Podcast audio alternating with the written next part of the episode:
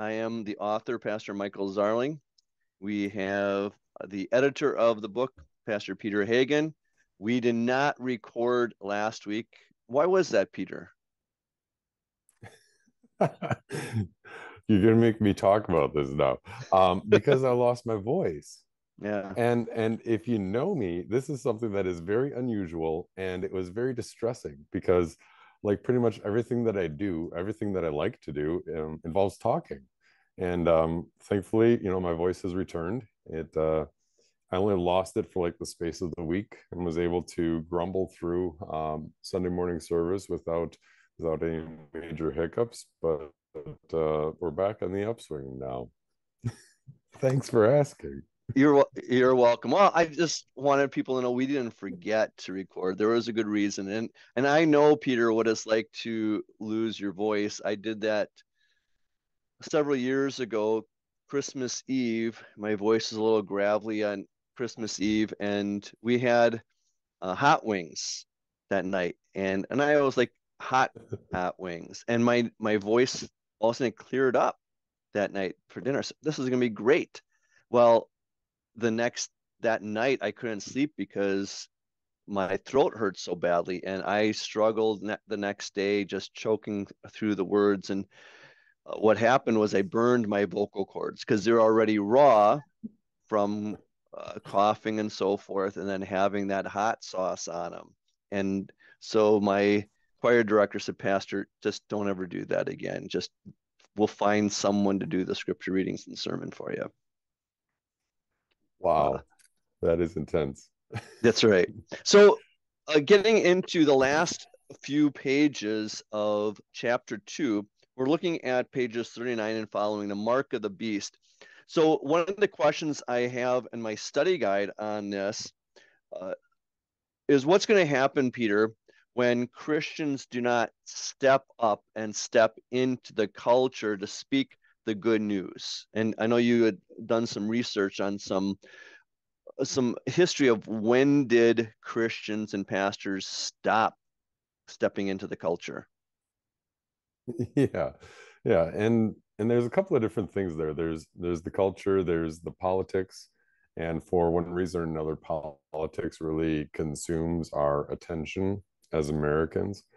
And reading about this, that historically pastors have actually pretty readily gotten involved in politics. We had that example in the book of our Wisconsin Synod churches and the other churches of the Synodical Conference. They were advocating for the ability to run their own private parochial schools in the German language. And so they were very active politically, and actively opposing any candidate who was in favor of, you know, policies and laws that were detrimental to our churches and schools. But where it all comes around again is up until 1954, that churches and other nonprofit organizations were permitted to expressly endorse or oppose candidates for political office. The way it is now, that you can talk about a social issue. You can talk about the platform, but you can't talk about the person. And that wasn't the case up until 1954. You could say, vote for John Smith, or don't vote for John Smythe, you know, whatever his name may be, Roger. Up until 1954, because in that 1954, there's this guy, Lyndon Baines Johnson. Maybe you've heard of him. Later to become the president after his the sitting president was assassinated. LBJ was running for United States Senate, and during his campaign, he was being opposed by a nonprofit organization. It was not a church. They said, you know, do not vote for this guy because A, B, and C. Well, LBJ went ahead and won the Senate election. And then after he became a senator, he proposed some legislation, said, you know, we should amend the Internal Revenue Code, the IRS code, to prohibit nonprofit organizations, including churches, from endorsing or opposing political candidates. That's the background. And that's pretty much all that we need to know, because then that Internal Revenue Code was amended right there in 1954. without really any additional debate. I mean, it's, you know, thinking back 70 years almost, it's incredible how quickly some of these things passed with so little discussion. And they, you know, the bill was probably short enough to read the whole thing ahead of time. So they passed this in 1954 without any discussion on how this would affect churches and how it would affect or influence or interact with the First Amendment, which is another big issue, which opens up a whole nother can of worms here in the modern day. So this Internal Revenue Code now expressly prohibits churches and other nonprofit organizations from directly endorsing or opposing political candidates. You can't say, you know, vote for Mayor Wade because, you know, he's our mayor here in Toledo, or vote against Mayor Wade. As a church, you can't say that, even if a church has a vested interest in one candidate or the other, or one candidate or the other is more in line with the church's beliefs.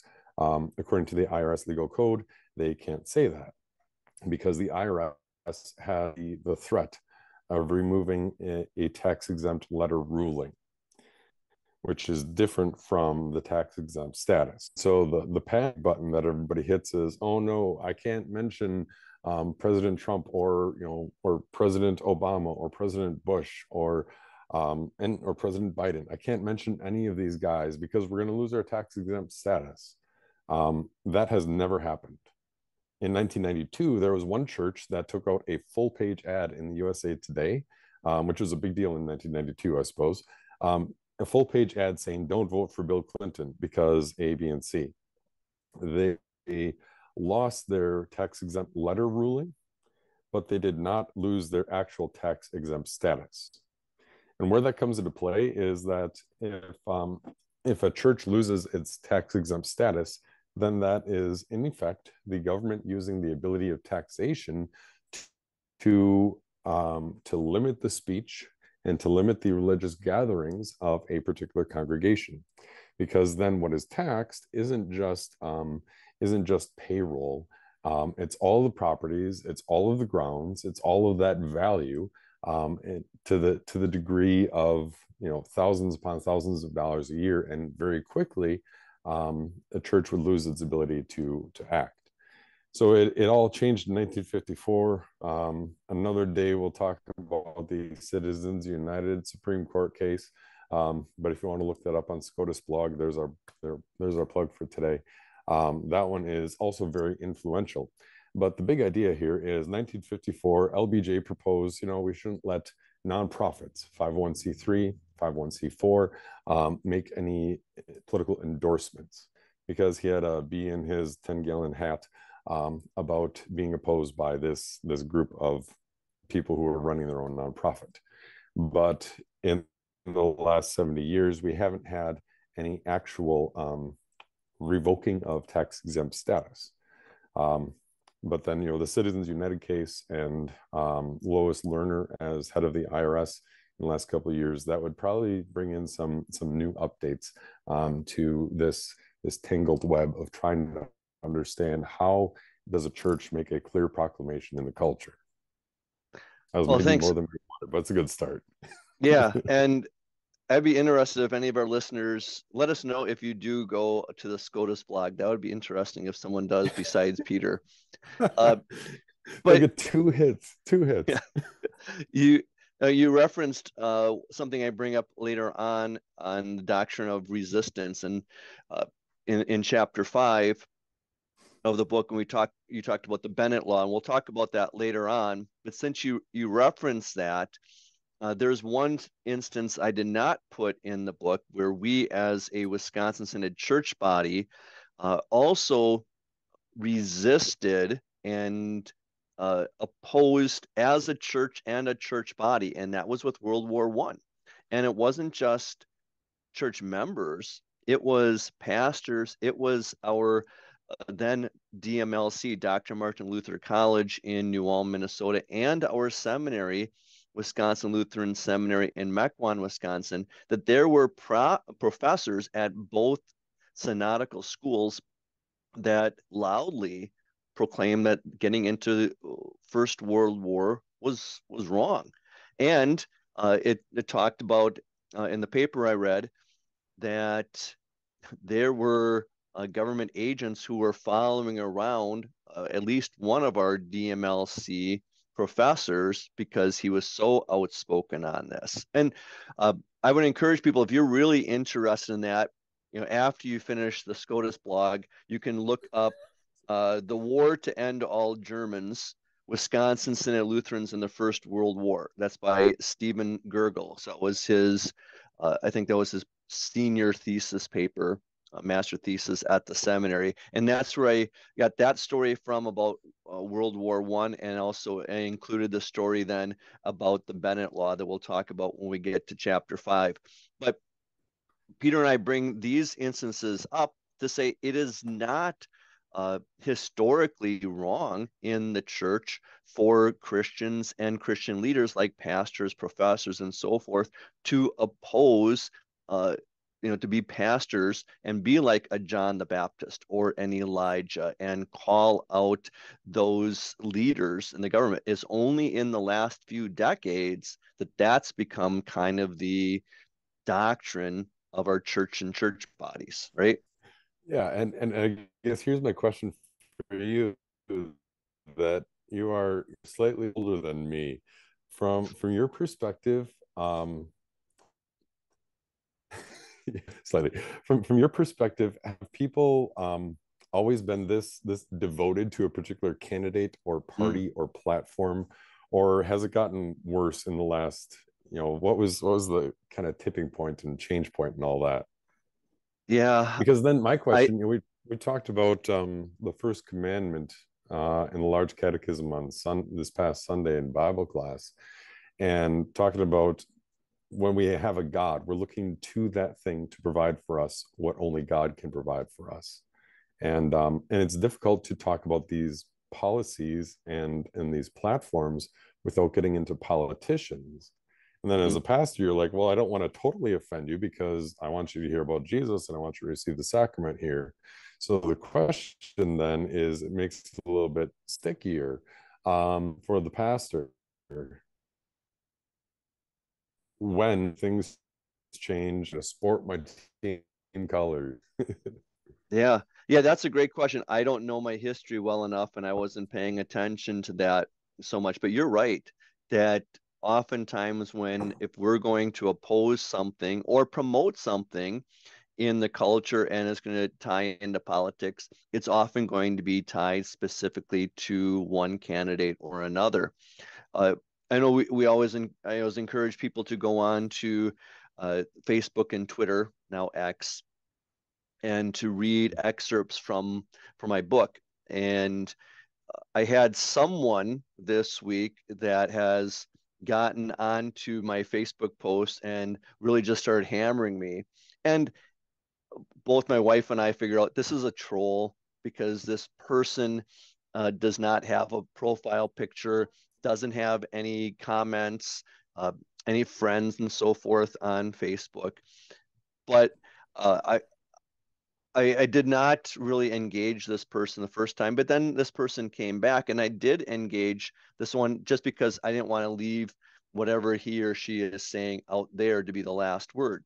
And I bring it up here because the last post from yesterday talked about the difference between an amoral society and an unmoral society, or immoral. Immoral is we know what's right and wrong, but we choose to do what's wrong. Amoral means we have no morality. And she right away took it to January 6th and to President Trump and so forth. And I just said, I'm not talking about one candidate or another. I'm saying as a society, I said at the end of it, the last election, in my viewpoint, we had a choice between two very amoral and immoral candidates in Biden and Trump. Why? Because we as a culture have become amoral. And so we get, we may not like those choices, but we get what we get because that's the kind of culture we are now. But I think that's the way we have to approach it as pastors in Bible classes and sermons. Say, I'm not talking about a candidate. Because really, both parties, Democrats and Republicans, they're really the same. I heard someone describe it as they're just two different wings of the same bird, or two different wings of the same airplane. We're going to the same place. It's just one is going there slower than the other. So that's just making sure that people know, hey, if I'm going to oppose something, I'm usually opposing it on both political spectrums because they're both wrong. But we just have to make it clear on that we're not talking about one politician or another. But the whole point of you and I talking about this is we shouldn't be afraid to talk about this, because we should be opposing the beast out of the sea. As I say at the end of this chapter, is that the government can be the servant of the Lord. It can also be the servant of Satan. Two things can be true at the same time. Again, we're not living in a culture like that, are we? We're living in a culture where you make one statement and that's your statement forever. No, two things can be true at the same time. And the two things that are true is the governing authorities are God's servant when they're serving God's will and serving God's people. That's Romans 13. But it's also true that the same government can act as Satan's ally and Satan's servant when he's following Satan's will. And it's the same way that happens with us as sinners and saints. That at times and it can be within moments of each other, we're serving Satan because of our sinful nature, and we're serving God according to our sanctified nature. And I think we get into false doctrine and at least false actions when we don't see both of those. So yeah, anything definitely on that? And then I guess a couple of things, because I mean, it is a good comparison to draw to the Christian, and for the Christian, there's the extra third level of you've been given rebirth and renewal by the Holy Spirit. But then for the government, which is basically a secular citizen, in that comparison, it can act in line with God's law, with God's revealed word, with God's moral law that applies to all people, and it can act against that. And to a greater degree, Christians can promote within the government. They can promote a moral law that will serve to curb the sinful flesh, or the government can persecute to a greater or lesser degree, but they can oppose the Christian church. And to think of all that, and I guess my other follow up then is, how do we get from having a difficulty talking about a platform or a person, and somebody's like, oh no, Pastor Hagen, you're a supporter of that candidate or this candidate, I don't want to listen to you anymore, which occasionally has happened, but how do we get from that point back to rewinding the clock basically to 1954, where we can talk about these things logically and openly and have a discussion? I think that's where, this video discussion of yours is, and this book is a fantastic idea. But what else do we need, within our homes or churches or schools? Yeah, and I think that's the point of the book is that we need to be discussing this. We have not been discussing these things at all, and I think people are going to be nervous about it in the beginning, and that's why we got to keep bringing it up over and over and over again. But let's get into this topic right here of the mark of the beast of Revelation 13, starting with verse 16. It says, St. John describes the mark of the beast from the land.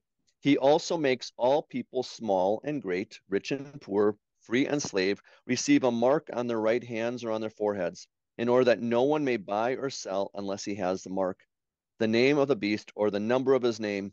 Here is wisdom. Let the one who has understanding calculate the number of the beast, because it is the number of a man. His number is 666. So, Peter, what have you heard people say this mark of the beast can be? All sorts of things. And at various points in history, you have different things that kind of come up. Tattoos, that if you get a tattoo, then that is the mark of the beast.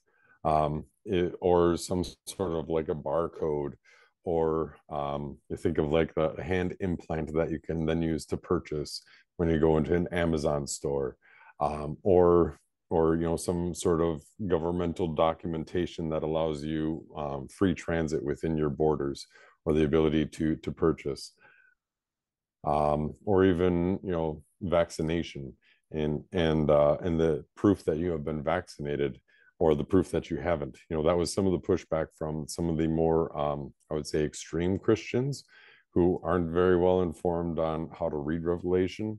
But they said, oh no, you know, that was one segment that said, oh no, this is the mark of the beast. This is it. This is the end times. You know, don't get it because you will be marked with the beast.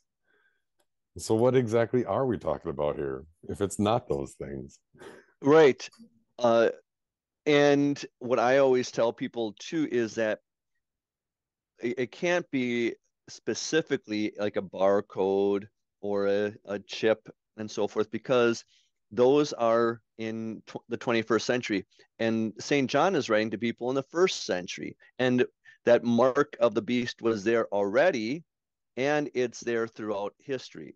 So some examples of the mark of the beast in history, I have this in the book, is it's whatever people need to do to be tolerated by the alliance of corrupt government and corrupt church. We can see in history where this mark of the beast was the official certificate, which stated that the holder had burned incense to the Roman emperor. So that's going to be like the first and second centuries. It was membership to a communist youth organization as a prerequisite to attending a university. And that would be the 19th century and 20th century. It can be acceptance of abortion as a criterion to run for public office. And that would be the 21st century. It can be the same thing, like you said, of just having a COVID shot, that I know a lot of the military were kicked out of the military because they refused that shot, or nurses and police officers and other workers who refused it. And if it was on Christian grounds, then that would be the mark of the beast. So there's anything that would keep them away from the marketplace. I think you have some examples too of other examples. Yeah, as far as because when we think about this, the primary thing we're thinking about is the government using its authority to restrict, and then compelling obedience in order to be accepted. And we're not just talking about you know, the free exercise or free transit within, or the free enterprise system that we have. We're talking about, you know, the government using its authority to kind of imprint itself on your life in order for you to carry out your daily actions. I didn't have any other examples that kind of come to mind. Well, I've got two other ones. One would be this is just from the last 2 weeks in news stories. One is Lizzie Marbach, who was reprimanded by her Ohio Republican congressman because of a tweet. He said that she was bigoted. This was the tweet: "There is no hope for any of us outside of having faith in Jesus Christ alone." And then she eventually got fired from her job in a pro-life clinic that this Republican congressman's wife was in charge of.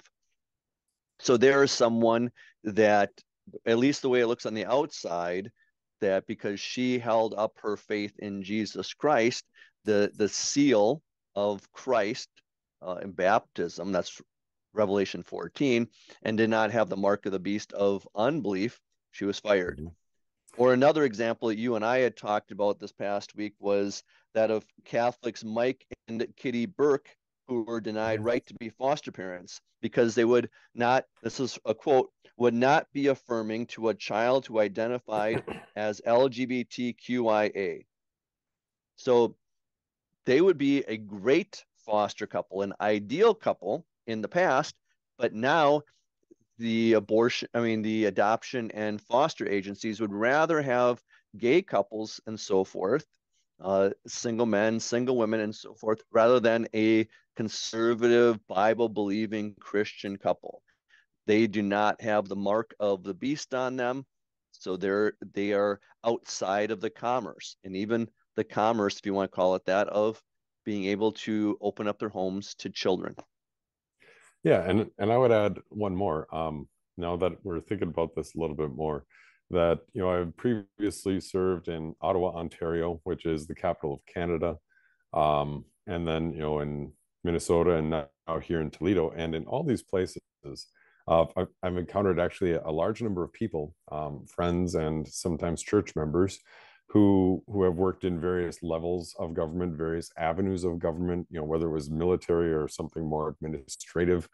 And to a person, they all, you know, there have been at least four people who came to me and just talked a little bit about some of the new training that they had to undergo, you know, like a sensitivity training kind of a thing. And I'm all for being sensitive to somebody else's plight or somebody else's, you know, mental and emotional state. But their issue was, you know, Pastor, I like my job, but I don't want to get another promotion because then it means I not only have to attend, but I have to sign off that I affirm this and that I have an action plan for implementing it. And that is a switch.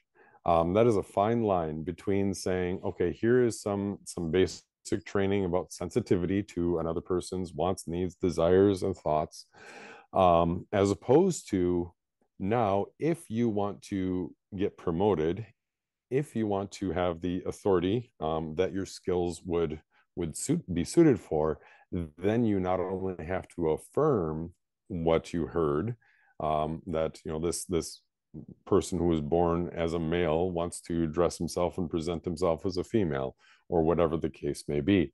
You not only have to affirm that, but then you have to submit an action plan, and we have to approve it before you're going to get that. And actually what came to mind was Albert Moeller, you know, president of, you know, Southern Baptist Convention, I think, and a seminary in the Southern Baptist Convention. But he has a Monday through Friday podcast called The Briefing. And he talked about that a little bit as well, because he had heard from a number of people who had reached out to him and said, you know what, I'll go through the training and, you know, I'll take the day of, you know, time on the clock to understand what somebody else's thoughts and feelings are. But as a Christian, I have to draw the line when it comes to you saying, I have to have an action plan for how am I going to implement what I just learned today. Because that gets into the question of sincerely held belief. And that gets to the question of, when do Christians draw the line? When do Christians say, this is what I sincerely believe about human nature, that human nature is part and parcel of the Christian belief that Jesus Christ was made man, that he became a human, fully human with rational soul and human flesh. And as a result, I, as a Christian, no, I will not, and I do not have the right to act in a bigoted way, but at the same time, you do not have the right to compel me to accept or affirm or create an action plan for implementing whatever new ideas you've just proposed to me. Yeah, and so you're going to quote Albert Moeller and, you know, drawing the line. I'm going to quote Dave Chappelle here because I watched a video. I watched a video yesterday. It's not apropos of anything that I was studying for this. Just happened to watch it. But there he was quoting his father, who said something similar about knowing the line. He said, know your price, because Chappelle wanted to be an actor. And his dad was saying, well, I don't know if that's the right line or right job to go into. And Dave said eventually is that you know, I don't want to be a teacher because his dad was a teacher. I don't want to be a teacher, but if I can make enough money that you, the same amount of money that you make as a teacher, then I'm doing okay, right, Dad? Because usually you think if you're going to be an actor, you have to make a lot of money. And he said, if I make the money of a teacher, say $100,000, that's good enough. And his dad said, then go, you know, go be an actor. But he said, know your price. And I bring it up here based on what you were saying, Peter, is that for us as Christians, we should know where the line is, know where, what our price is, that we're willing to be, because we're in the left-hand kingdom. And the left-hand kingdom of this earth, God is in control, and yet Satan has been cast down. That's Revelation 12. He is the great red dragon who has been hurled out of heaven and cast down to earth. He is alive and well on the earth. And he has his two pets of the persecuting government and the persecuting church that are coming after us in the Christian church. And so we have to know that, and we're going to be living with that. But we have to know their price. So with that, we can kind of wrap it up here is we've got the government that can be against us, and it can be social media, the media, companies and so forth, all trying to force us to engage in their culture with and worship the beast. That's what it says in Revelation 13, to worship the beast out of the sea by having the mark of the beast on us.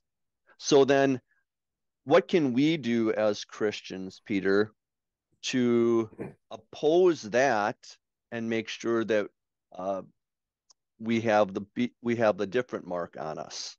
That's the mark in Revelation chapter 14. Three things come to mind right offhand, and none of them is church attendance or Bible class. I mean, the first, is, if you think of it as Christian citizen, the first is to know what we believe. You know, like if you haven't read the first commandment in Luther's large catechism, you know, take 15, 20 minutes, go to bookofconcord.org. Maybe I'll send Mike the link to put in the show notes, and read through what does it mean to have a God and what does it actually look like? It's not just, did Nebuchadnezzar set up a giant statue in the public square? But a God is that from which we expect anything good. There's that. Secondly, you know, as we go from Christian to citizen, kind of along this continuum. Secondly, is this idea of being able to think logically and practice talking about some of these bigger questions. You know, at our church, for instance, we're starting up a book club where this month we're looking at the mysterious case of Dr. Jekyll and Mr. Hyde. It's only 67 pages long. There's probably at least one good movie about it. And what it does is if you can read 67 pages and read for understanding, and then talk logically with your fellow Christians about what is Robert Louis Stevenson proposing here, and what is his argument, to practice, you know, in basically a safe space, to practice understanding what is somebody saying and what is their argument, and then how do we discuss it? What do I think of that? And maybe in another church, you know, it could be, you know, you have a Star Wars marathon, like here's episode 4, and what is episode 4 say about human nature or the problem of evil, or why do bad things happen in this world? And then the final part is kind of an understanding of our Bill of Rights, that when we talk about, I asked this one time, what is the First Amendment? And there are 5 freedoms preserved for us in the First Amendment. And I asked this to a Bible class of 35 people, most of whom have been voting age since like the Reagan administration, or maybe George I. And there was one person who raised a hand and said, is that the right to keep and bear arms? I'm like, no, that's the Second Amendment. There's 5 freedoms in the First Amendment. Can we name one?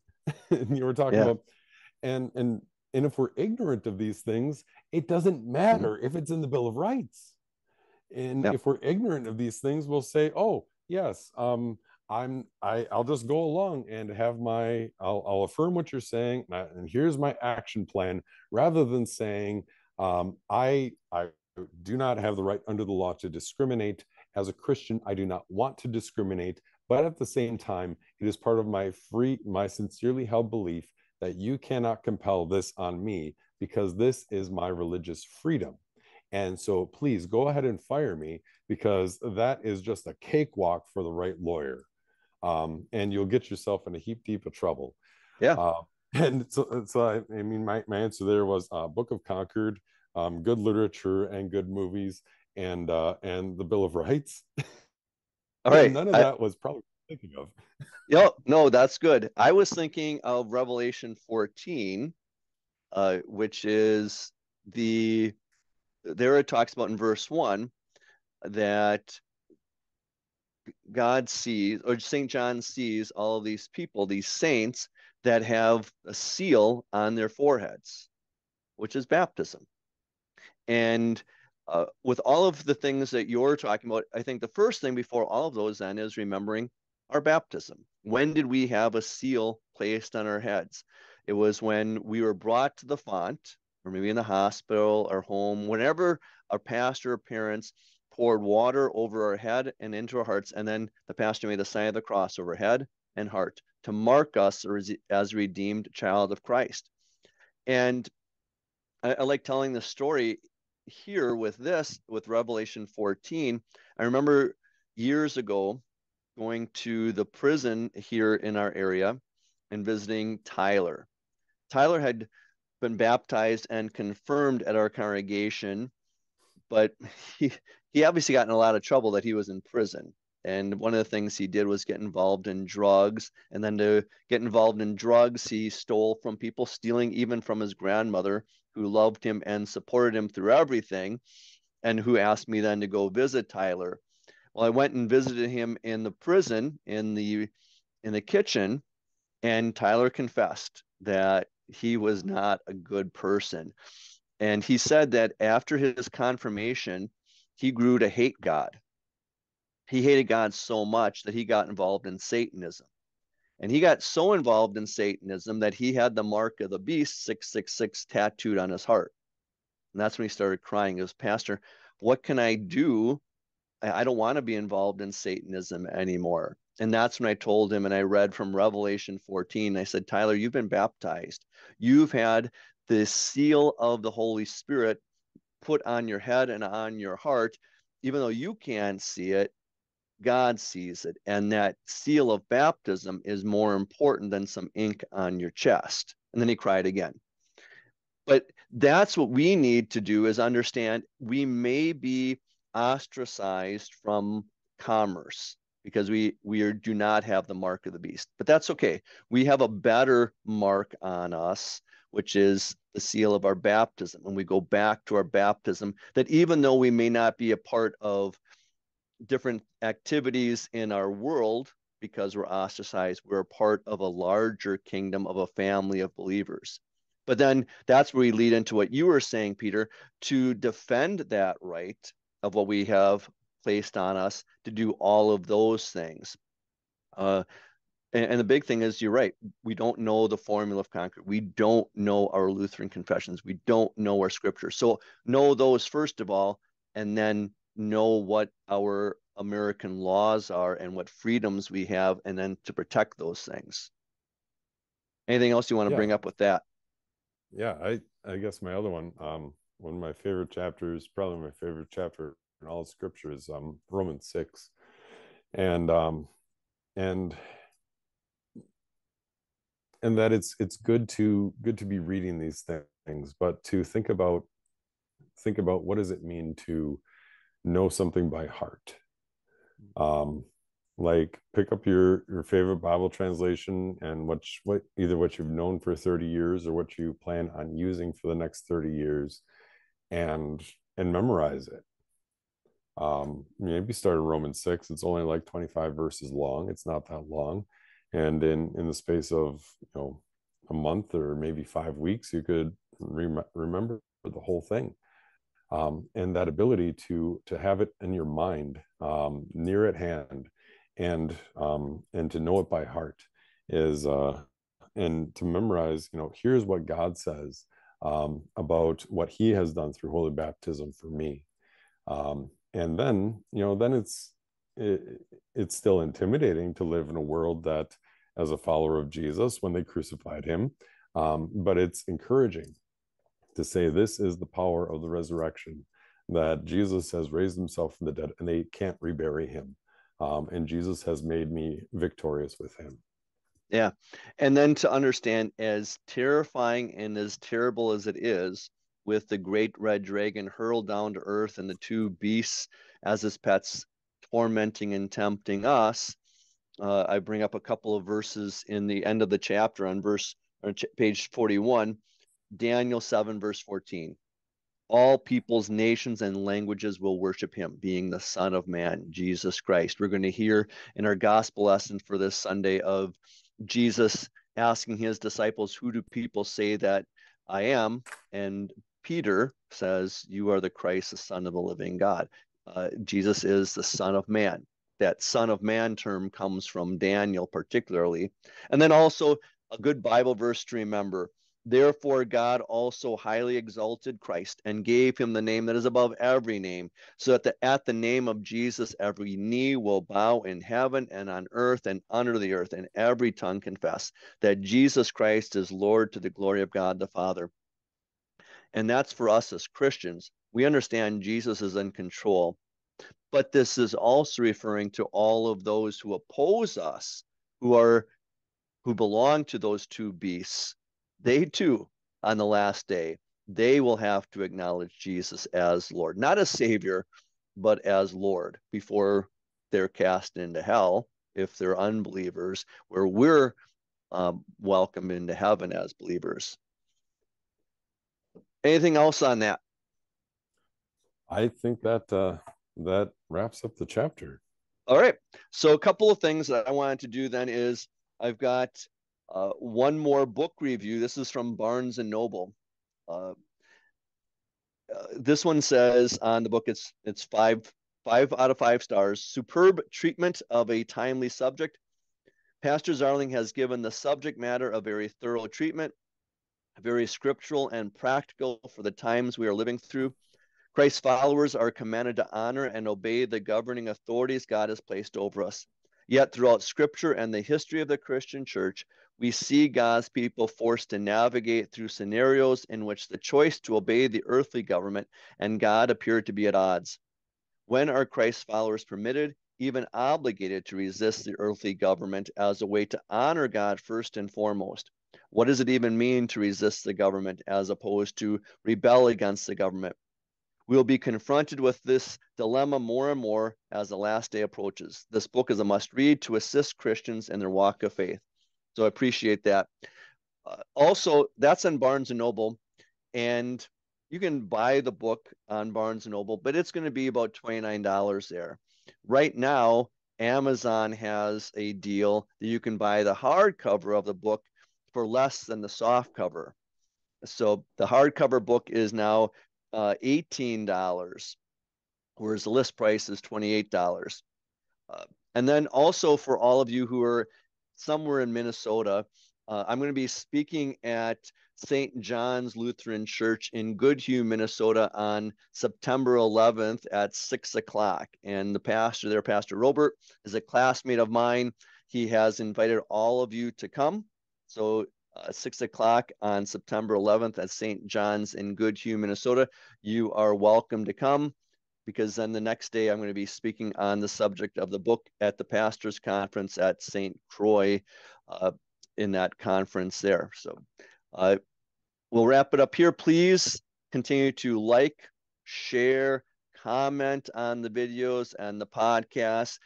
Subscribe to Resisting the Dragon's Beast on Twitter/X. And on Facebook, and let's just keep getting the word out. So like Peter and I were talking about, we know both scripture and history, and then can apply those to our lives, because it's all about just discussing. Lord's blessings on your week.